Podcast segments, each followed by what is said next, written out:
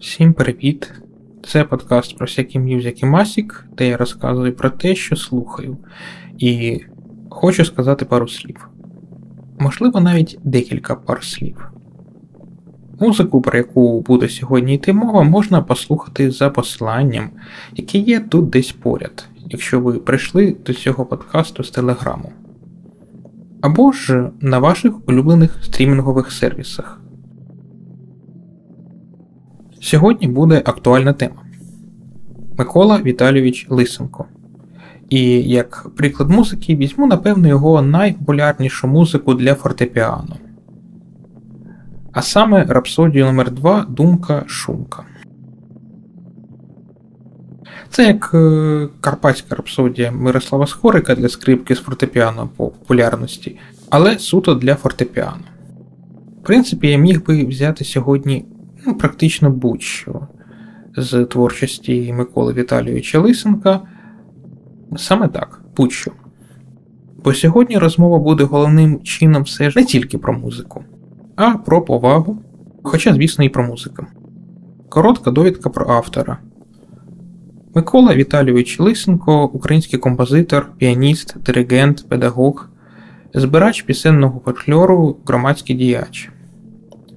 Жив на цьому світі з 1842 по 1912 рік. Він вважається основоположником української композиторської школи взагалі. Отримав чудову освіту в Київському університеті е, природничу в Лейпцигській консерваторії як піаніст, але також і як композитор. У 1904 році він в Києві відкрив музично-драматичну школу. Драматична частина теж була тоді важлива, бо опера все ж вважалася жанром номер один, і акторська майстерність, звісно, була дуже важливою. Власне, консерваторії тоді в основному і займались забезпеченням кадрів для оперних театрів. Київська консерваторія своєму існуванню завдячує саме цьому навчальному закладу.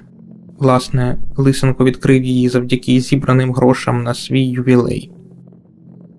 Це була перша українська музична школа в Києві. Пізніше вона стала Державним музично-драматичним інститутом імені Лисенка, а в 1934 році Київською держконсерваторією імені Петра Ілліча Чайковського, а також Київським інститутом театрального мистецтва імені Івана Карпенка Карого.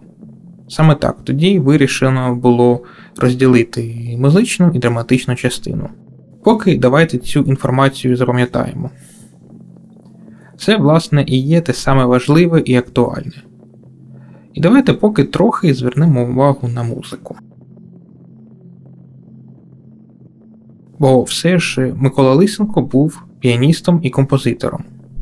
Знав тодішню фортепіанну музику дуже добре. Напевно, була відома йому і музика Ференцеліста також. Жанр рапсодії в сучасному уявленні сьогодні саме асоціюється з музикою Ференцеліста, а саме з його двочастинною рапсодією, там де є повільний лашан і швидка трішка. А в цілому рапсодія інструментальний твір або ж фантазія на народні теми. А Лисенко також займався збиранням фольклору. Тому цей жанр йому був, напевно, досить зручний. А ще рапсодія жанр віртуозний. Рапсодія Лисенка має теж два розділи: повільну розлогу думку і швидку віртуозно танцювальну, дещо хитру шумку. Думка послуговується з бордону на початку, потім все-таки гармонія ускладнюється і бордон зникає. От, А в правій руці все ж пісенна, але досить таки віртуозна мелодія. Ще пізніше ця сама тема починає бігати по різним тональностям і йде на поступовий перехід до шумки.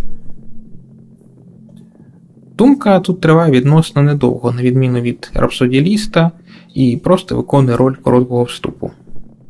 Шумка ж далі більш імпровізаційна по відчуттю, хоч і має дуже яскраво впізнавану мелодію. І на самому початку вона дуже швидко відходить щоб випустити інший мажорний, бравурний, десь шляхетський танець. Потім основна тема сильно відозмінена, досить довго ще буде звучати, щоб потім перейти знову до музики з думки, яка прозвучить, щоб підготувати коду, де будуть панувати теми з шумки, але в скороченому варіанті. І завершується це все в мажорі. Якщо точно, то в ля мажорі. Думка і основна тема шумки була в ля мінорі. Одноіменні тональності досить часто так використовувалися в музиці 19 століття. В результаті тут є коротка, яскрава віртуозна п'єса для фортепіано 19 століття, справжня. Саме те, чого, наприклад, скрипалям і іншим інструменталістам в музшколах і училищах серед українського репертуару і не вистачає. В основному вони мають повільні кантеленні п'єси, які в основному хороші, яскраві, але, на жаль, не сприяють розвитку віртуозності або ж такої собі циркової майстерності або ж, можливо, просто майстерності, яка дуже тяжко дається в навчанні, але справляє на слухача найсильніше враження. Єдина нормальна можливість свій репертуар поповнити це археологія, а саме пошук втрачених партитур. І реконструкція тих, які дійшли до нас в незавершеному або частково знищеному вигляді. На жаль, написати зараз таку музику вийде не дуже добре. Основному бо середовище, ну або ж декорації, в якому ми живемо, сильно відрізняється від того, в якому жили люди в кінці 19 століття. І в більшості випадків музика, стилізована під романтизм, не буває дуже вже популярною і вдалою, за дуже рідкісними виключеннями. Перекладання ж на інші інструментальні склади, на жаль, теж далеко не завжди можуть бути виконані без втрат. Добре, що хоч трохи є яскравих репертуарних п'єс, хоча б для фортепіано. Піаністам трохи є що грати. А в цілому, коли з'являється якийсь, здавалось би, втрачений твір, то це стає дійсно великою подією. А в цілому, коли з'являється якийсь, здавалося би, назавжди втрачений твір, то це стає дійсно великою подією. Лисенко ж другу рапсодію написав в 1877 році, і це був його 18-й опус. І цей твір він написав вже після навчання в Лейпцизькій консерваторії, зрілому періоді творчого життя. Якось ось так. Про що ж ще хочеться сказати? В минулому розділі було трохи актуальності, яка, на жаль, буде актуальною, напевно, завжди.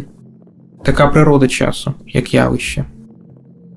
Минуле повернутися неможливо, як би хто того не бажав і не намагався, завжди все одно виходить щось інше. А зараз хочеться нагадати визначення, хто ж такий Микола Лисенко. Микола Віталійович Лисенко, український композитор, піаніст, диригент, педагог, збирач пісенного фольклору, громадський діяч. Перші три професії, в принципі, можна звести в одну музикант. Приватними ж уроками часто музиканти собі заробляють і зараз на життя. Дослідження ж народної творчості було дуже популярно для кінця 19 століття. Цим тоді багато хто займався. Лисенко ж навіть має вагомі наукові роботи в цій царині. Тому він ще і етномузиколог. А от громадський діяч, якщо ми відкриємо підручники з української літератури, то зможемо побачити це визначення майже щодо кожної постаті. Бо всі вони мали як мінімум щось організовувати гуртки, товариства, спілки, навчальні заклади, наукові установи, концертні організації. Бо нічого з цього якось ну, не було. На жаль, часто ці всі ініціативи довго не жили. Те, що Лисенковська Лисенківська музично-драматична школа трохи пережила свого засновника, це скоріше виключення в історії української музики. В основному ж ці всі інфраструктурні проекти дуже швидко гасилися спецслужбами тої чи іншої держави, до якої входили українські території. Але і музично-драматична школа Лисенка була в 1934 році поглинута навчальним закладом, створеним імператорським російським музичним товариством. Саме поглинута і, напевно, навіть перетравлена. В тому закладі встиг і сам, як Микола Віталійович Лисенко, працювати рівно один рік. Тоді він називався Київське музичне училище. Окей, Повернемось до слова громадський діяч. Музиканти часто ними були і є. Бо, на жаль, зараз є в цьому потреба. бо інфраструктурні проблеми в українській класичній та експериментальній музиці досить великі, що не дає просто так брати і робити музику, використовуючи наявну базу. Бо потрібно саме цю саму інфраструктуру постійно створювати наново, щоб мати хоч якусь можливість все-таки якось робити саме музику. І це, якщо чесно, жахливо. Бо практично нема взагалі тих українських інституцій, які б реально існували років за 200 хоча б.